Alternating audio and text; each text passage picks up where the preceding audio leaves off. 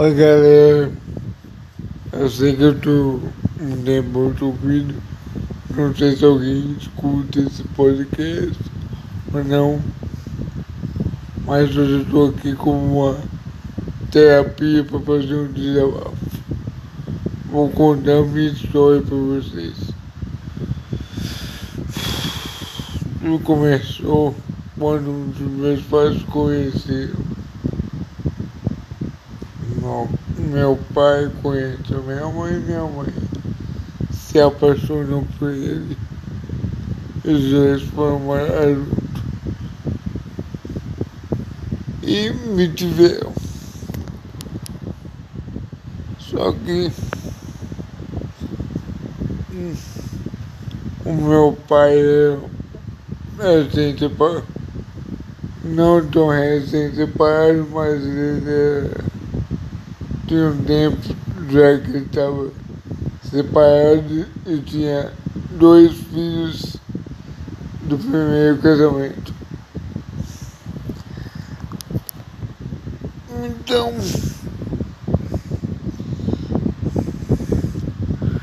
então eu nasci. Só que a presença da minha mãe não foi bem aceita nem pelos meus irmãos, nem pela ex-mulher, nem pela minha avó, dentro da casa do meu pai.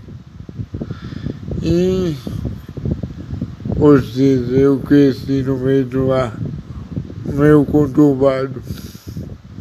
Eu vi meu irmão correr atrás da minha mãe com a faca para matar um dia. Aquela casa no inferno. Meu irmão não começa com minha mãe, o meu irmão fazia bullying comigo, me dava. Sempre quando eu era criança e fazia coisa de criança, ele me dava porque eu me comportava como criança quando eu era criança. E ele tem seis anos a mais do que eu.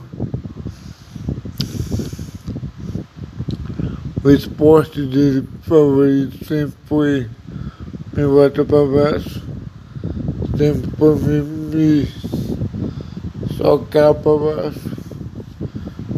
E meu pai nunca fez nada, só observou no meio desse caos todo, era eu e minha mãe contra o resto. Minha avó, meus irmãos, a ex-mulher do meu pai, meu pai chamando. Meu pai nunca fez nada para evitar.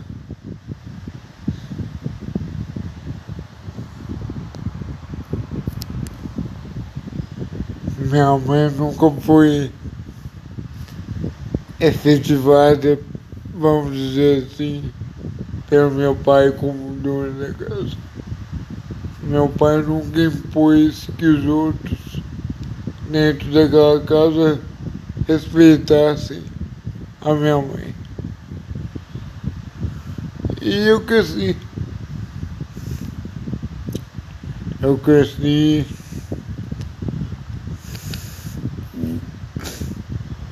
fui para escola. Fui criando personalidade com isso. Os, os, os sofrimentos internos meus sofrimentos internos foram crescendo porque eu não podia dar opinião, eu não podia exercer a minha personalidade, não podia dizer o que eu pensava, não podia fazer o que eu queria. Nunca. A questão não é quando, nem onde, nem como. A questão é que nunca. Sim, minto. A questão é, é como sim eu podia fazer as coisas desde que fossem feitas do, do jeito que meu pai queria. Eu não podia dormir tarde nem no fim de semana. Se, se eu assistisse um programa de TV que eu acabava tarde, eu não, eu não podia dizer se eu assistisse. Eu tinha que ouvir um monte.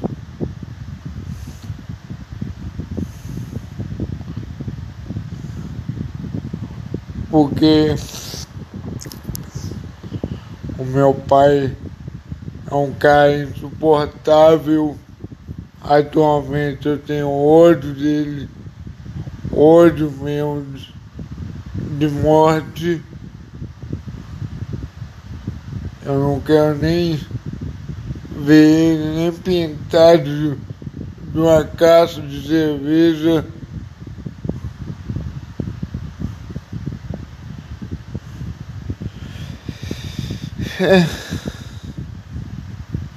Enfim, nada é permitido.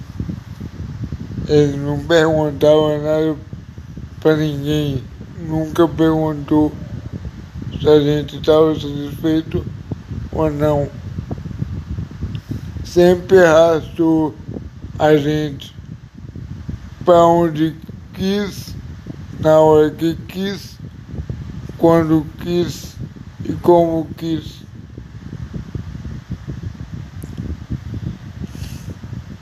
E minha mãe nunca questionou.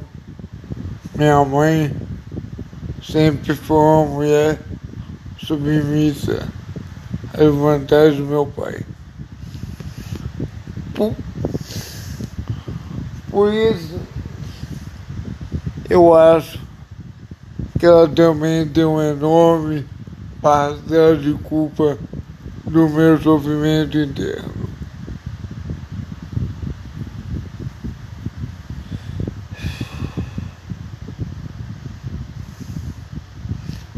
E então, à medida que eu fiquei mais velho, fui adquirindo personalidade, as coisas foram ficando mais difíceis. Eu queria sair, eu queria me divertir, eu queria tomar um, tomar uma bebida alcoólica, eu queria levar a vida de um jovem como outro qualquer idade.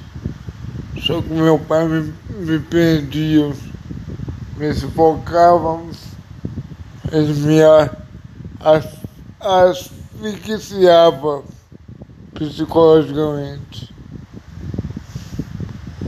E como sempre, minha mãe nunca do meu lado. Sempre o lado dele prevaleceu. Era sempre a palavra dele que afinal nunca tinha diálogo, nunca tinha conversa, nunca tinha nada, nunca. Minha vida foi se tornando inferno a cada dia. Eu achei que nunca ia acabar.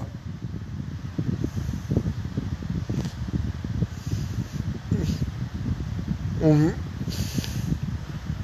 o meu pai é um cara muito machista. Minha mãe nunca estudou, nunca trabalhou, nunca fez nada. O meu pai é um cara que gosta de controlar tudo ao redor dele. Ele acha que as pessoas são como peças no jogo de xadrez em volta dele, que ele pode mover para onde quiser, quando quiser e como quiser. E é um absurdo questionar. É um absurdo desobedecer. Ele acha que todo mundo tem que fazer o que ele quer. A minha mãe poderia ser uma mulher formada, ter um emprego bom. Eu poderia ter estudado mais, uma formação melhor. Eu poderia ter sido mais feliz. Mas ele atrapalhou tudo. Ele foi um sanguessuga que sugou a minha vida inteira.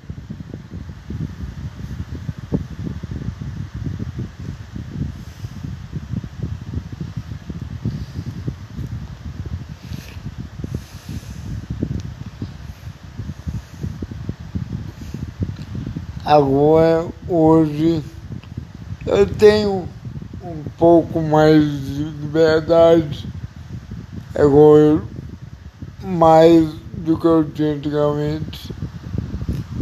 Não tenho mais do que eu posso ter porque eu tenho pouco dinheiro e esse parasita continua impregnado na minha vida.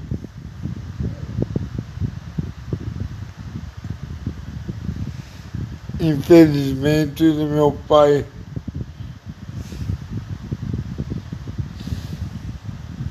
E minha mãe continua a mesma mulher submissa de sempre. Talvez agora um pouco menos, mas não deixo de, de se submeter a algumas coisas. Bem,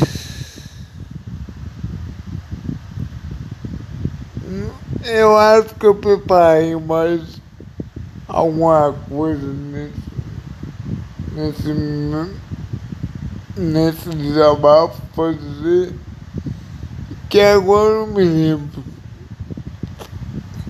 Mas assim que eu me lembrar, eu vou anotar, vou trazer para vocês aqui.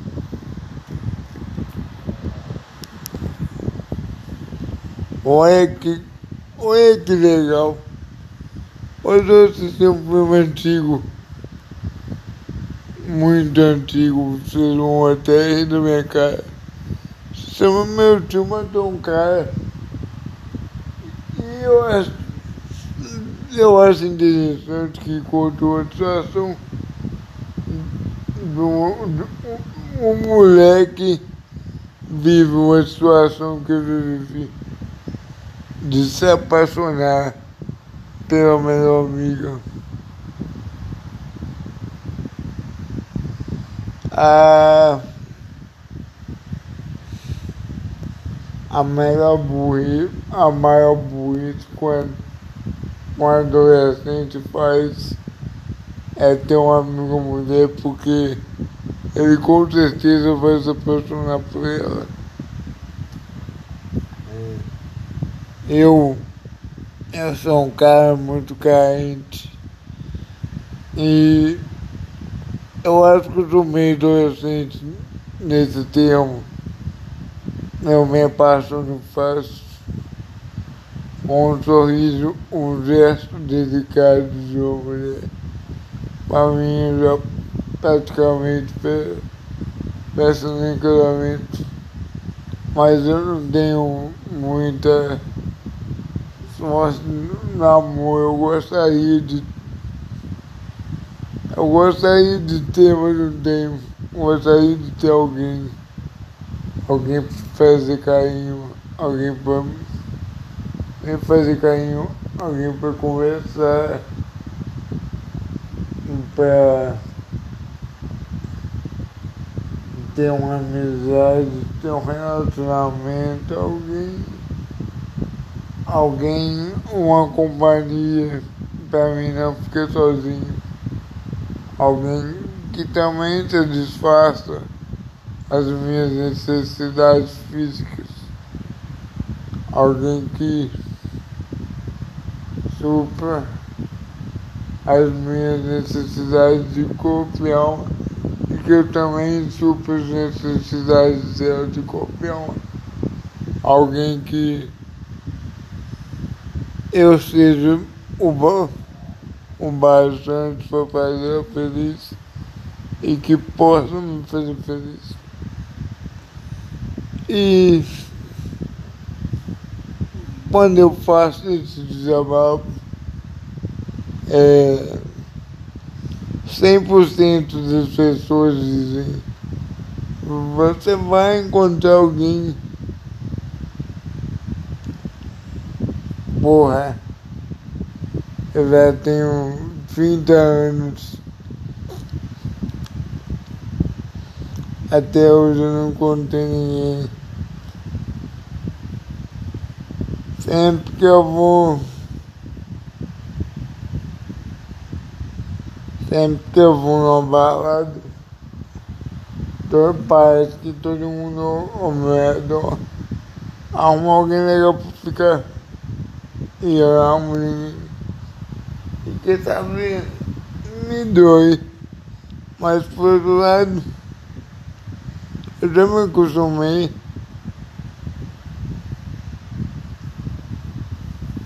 Então já vou para uma festa preparada para isso. Até eu gostaria de encontrar alguém, isso, isso me faz falta, mas já, já, já aceitei a vida como ela é a minha vida com ela é nesse quesito solitária. A solidão é, é minha esposa quer saber. Ela é uma ótima esposa. Ela não tem TVM. Ela não fala no meu ouvido. Ela não entra no seco. Ela me deixa beber, me deixa fazer o que eu quero na hora que eu quero, sem ter que dar satisfação para ela. É verdade. Faz falta no quesito receber um carinho receber um abraço, um beijo, um calor, mano. Mas eu, como eu já disse, eu tô meio acostumado a ficar sem isso. Bem, é isso. Eu não sei quando eu vou voltar. Esse foi o primeiro episódio da segunda temporada do podcast Renato Filhos Acho que não vou demorar a voltar muito dessa vez. Porra. Mas, por favor, quando alguém ouvir um episódio, comente, fale alguma coisa sobre ele no meu Facebook ou no meu WhatsApp. Chama lá. É, o meu WhatsApp é 33 98802 7122. Chama lá você deu uma ideia, deu uma ideia para um episódio. É, eu faço um episódio sobre, sobre de improviso, me fala uma coisa que eu posso improvisar.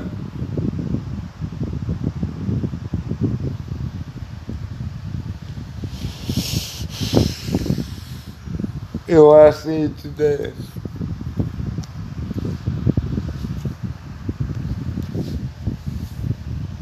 É isso aí.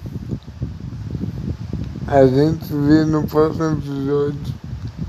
Não sei quando vai, vai ser, mas sigam o podcast. É. E me chama no WhatsApp ou em qualquer rede social que eu tenha. Meu Instagram é Renan Hatefield Osborne, tudo, tudo junto. Meu Facebook é Renan Abreu.